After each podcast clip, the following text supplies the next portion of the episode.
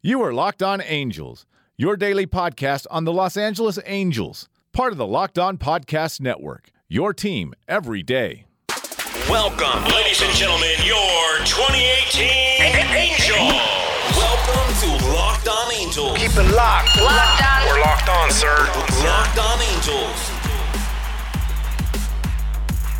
What up, Angel fans? My name is Lucas Sardo, your host of Locked On Angels. Today, the resident Socia Cynic is here to welcome you to your daily Angels update here on Locked On Angels, part of Locked On Podcast Network. Got a good day for you guys today. Even though we lost yesterday, we still got a good day. And I will say, to start this show, the Angels lost again, and I tried to tell you guys. I tried. I tried to warn you about this Clay Buchholz guy. That's the guy we want next season. I'm telling you. Yesterday against the Angels, seven innings, four hits, seven Ks from that future Angel. His ERA this season, 2.25. And it is probably the quietest 2.25 ERA in all of baseball, I will say. I absolutely can't wait to see him in Anaheim. I'm just going to keep talking about it as if he's coming and I'm going to speak it into existence. That's what I'm going to do.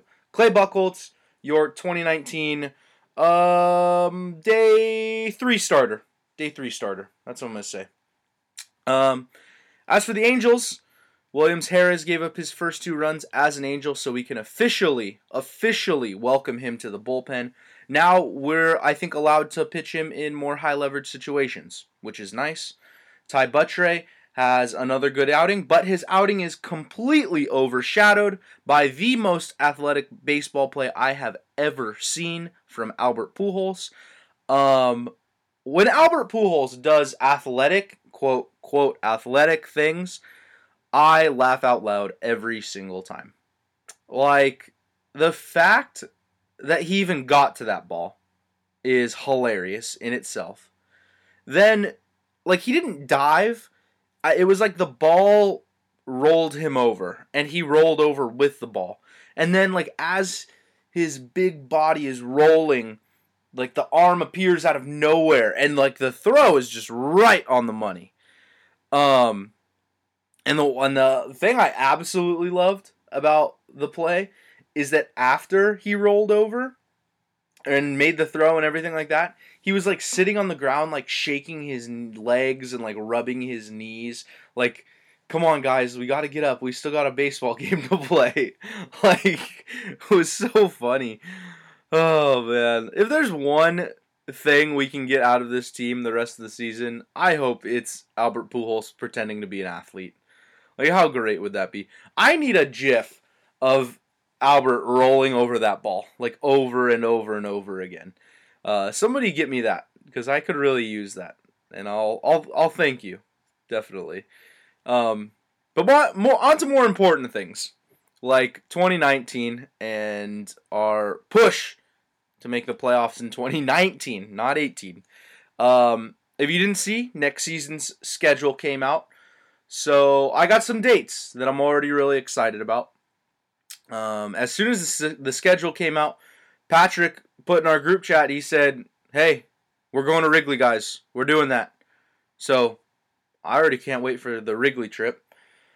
Uh, obviously, we have the Mexico series against the Astros. Thank the good Lord in heaven that it's only two games and not three or four, so that all of the good people in Mexico that are going to come out to that game don't have to see a complete three game slaughtering.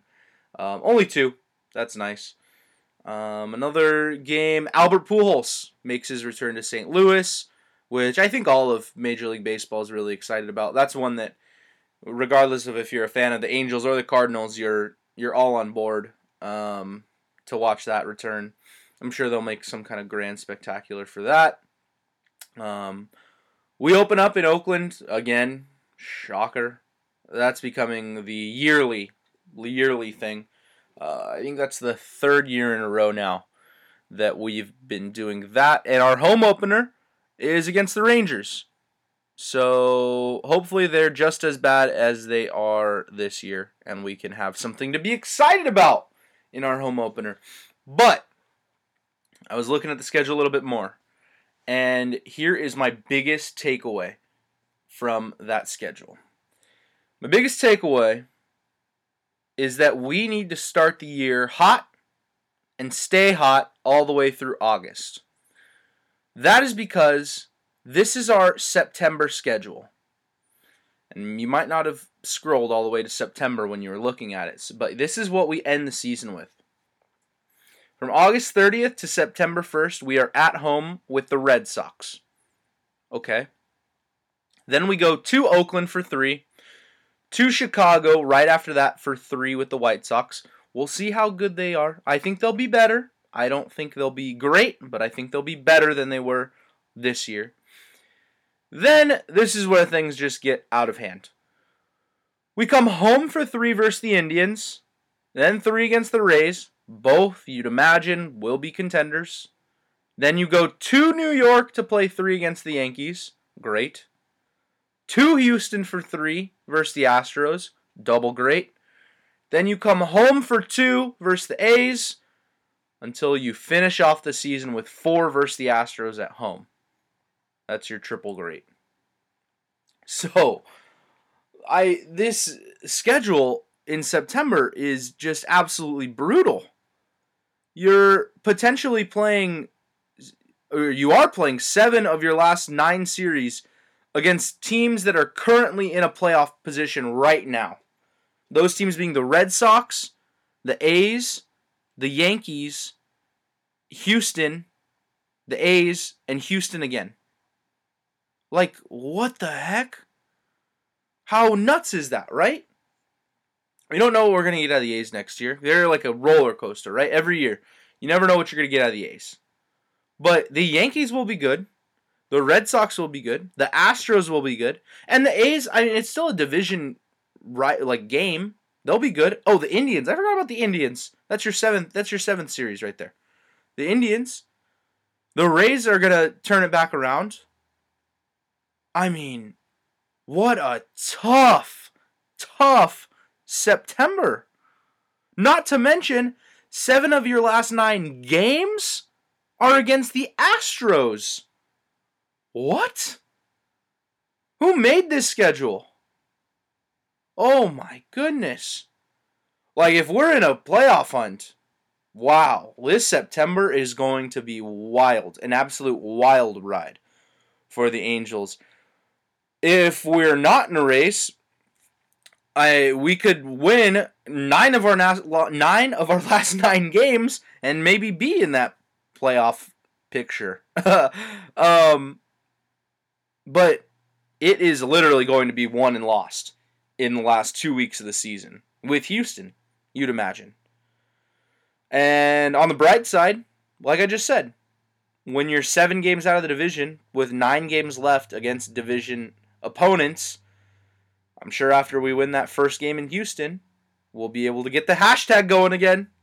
Hashtag it could happen. But, oh man, I just, I am excited because I think that that month of the season is going to be like, all right, here we go. Are we in? Are we out? What's the deal? But I'm also nervous that going into September next season, we are where we are where we we are at right now, which is you know 12, 13 games out of a playoff picture, and we're just gonna have an abysmal September to watch. And I'm not. I don't know.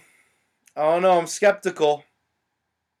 Luckily, everything leading up to that point will be good. I like that we play the NL Central this year, uh, or next year, because you get the Reds, not very good team. The Pirates, very so-so team. Uh, who else is in that Central? Yeah, the Brewers are good. Obviously, the the Cubs are good. Uh, but there's a lot of teams in that division that you're kind of like, all right, we can handle.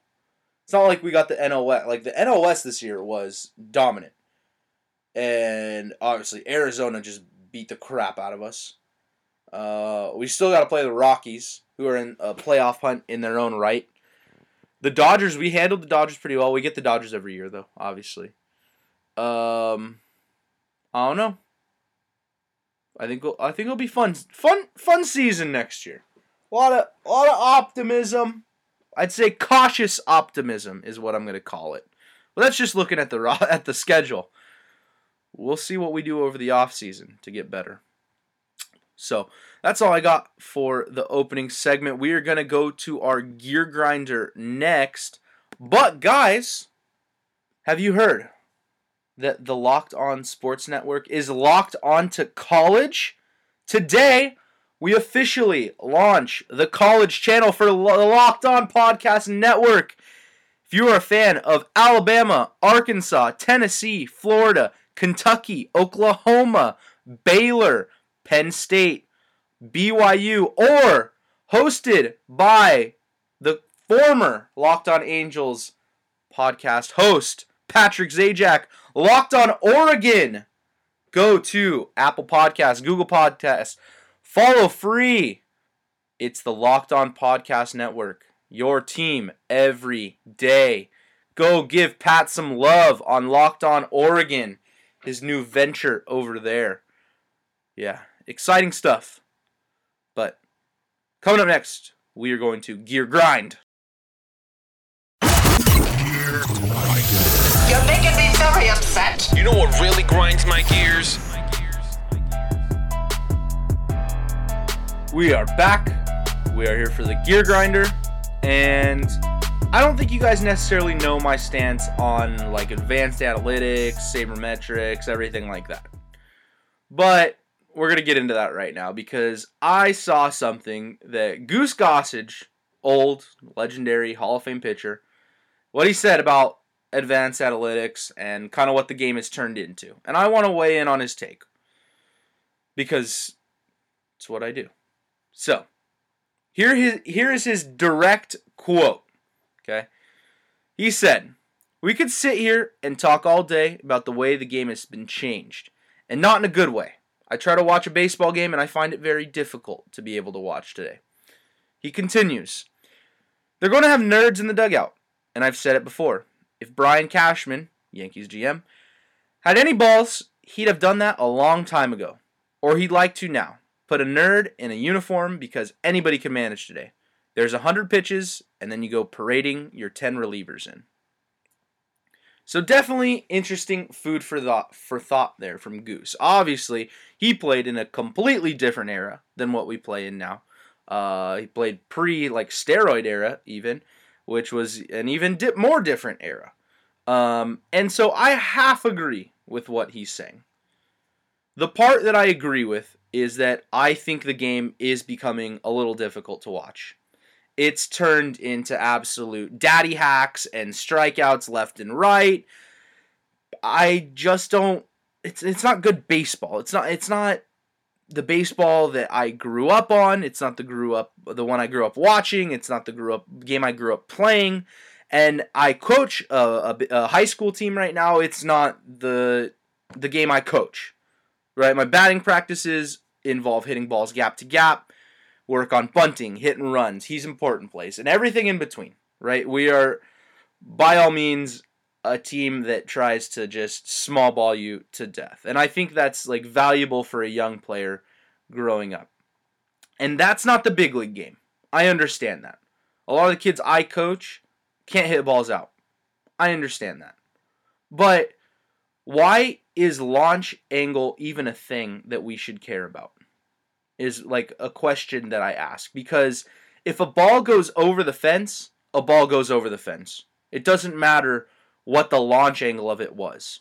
And that's where I I get a little bit like upset with some of the advanced analytics cuz there's guys like Giancarlo Stanton, for example, who I don't think is like a very good baseball player. I think everybody likes Giancarlo Stanton because he hits home runs and his home runs go far. That's great. But when it goes over the fence, it still counts as one run.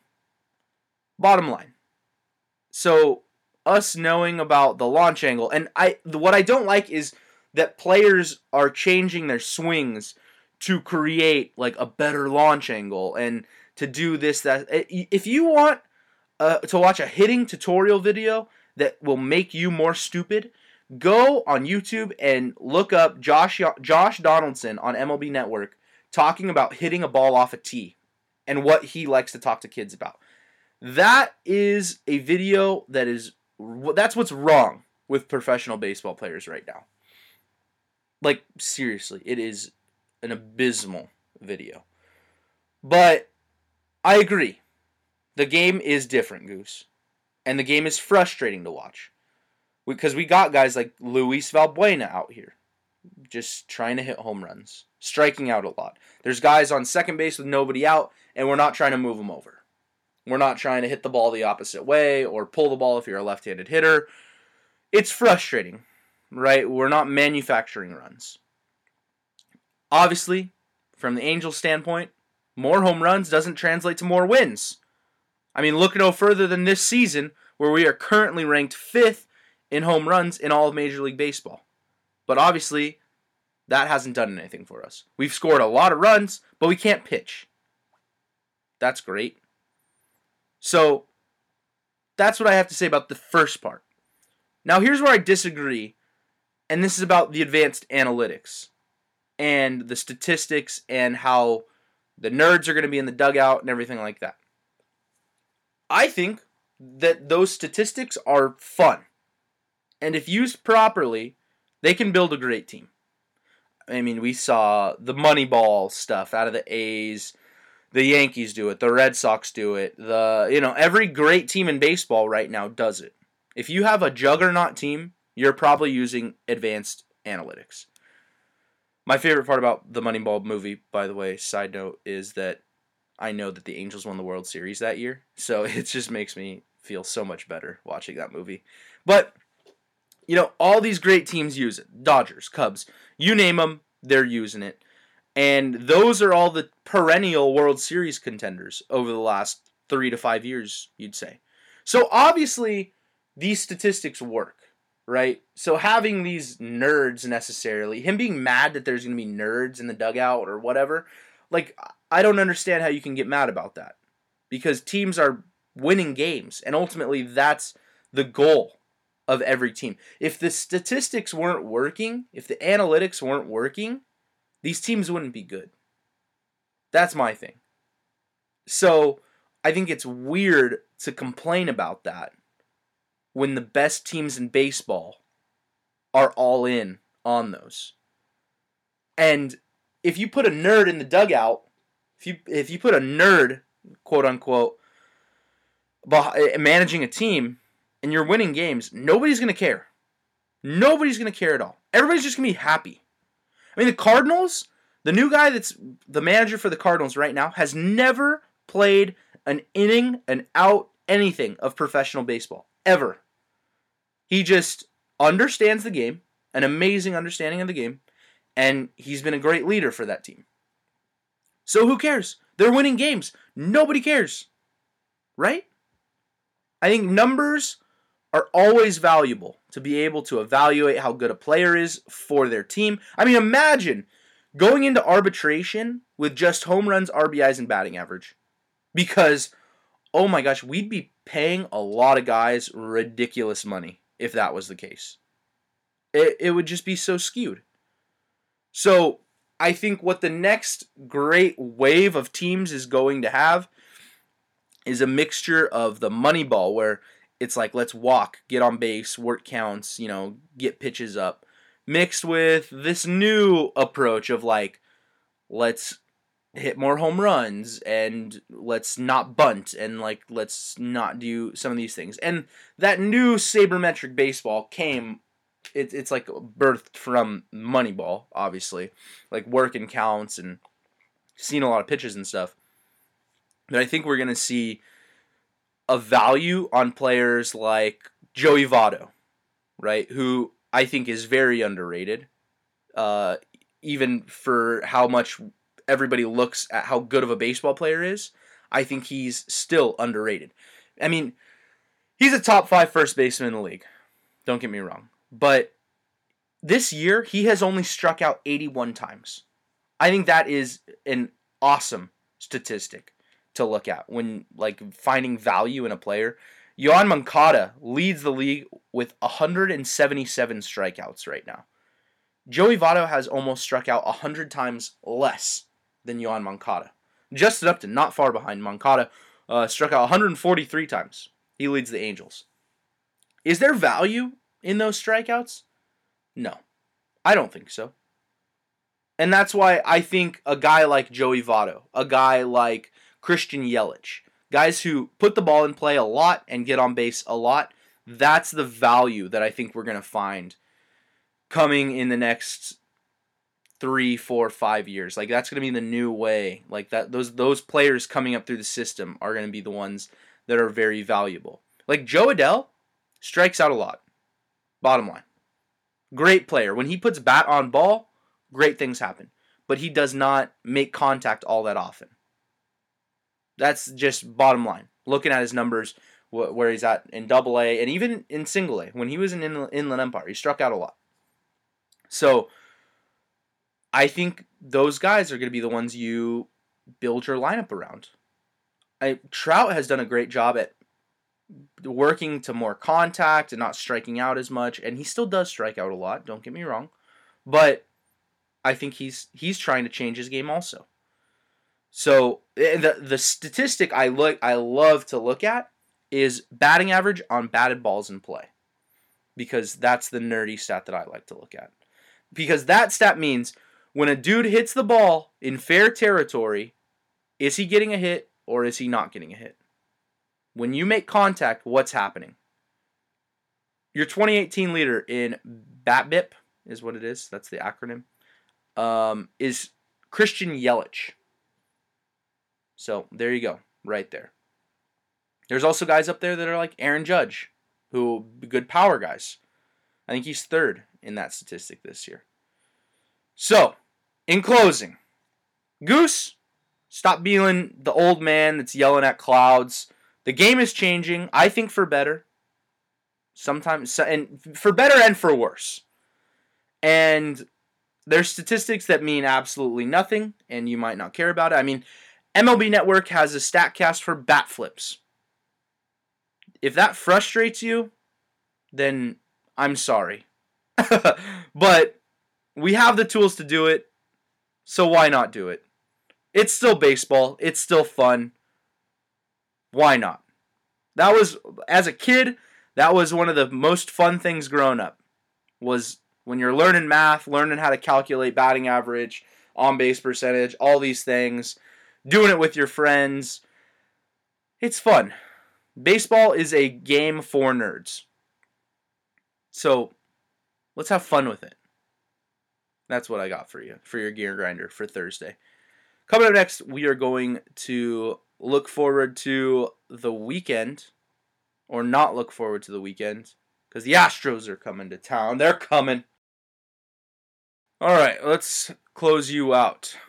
Off day today for the Angels, and that's it's interesting. They had two off days, a Monday and a Thursday off this week. Very interesting. But they'll be back on Friday against the Astros, ready for 80s weekend at the Big A. I think I'm going to try to make it out to Friday's game. So hit me up if you want to meet up, grab a beer, complain about the team in any way, shape, or form. Um, you could be your in-person Friday mailbag because that's the next thing. We got a Friday mailbag tomorrow. Send me your questions. Tweet them at me. Email them at me. Whatever you want to do. Maybe if you yell, yell, loud enough, I'll be able to hear them. But that's all I got for you today. Uh, we'll look more at the Astros series coming up tomorrow. But I'm Lucas Sardo. You can find me at LucasSardo13 on Twitter. Keep the tweets coming at me. Also, you can get in contact with me through our podcast Twitter page at Locked On Angels. For anything else, you can go to our website, lockedonangels.com. And if you want to reach out to us, sponsor opportunities, any questions about the show, comments about the show, shoot us an email, lockedonangels at gmail.com. Love hearing from you guys. So, off day today. Enjoy it. Go Halos. Adios.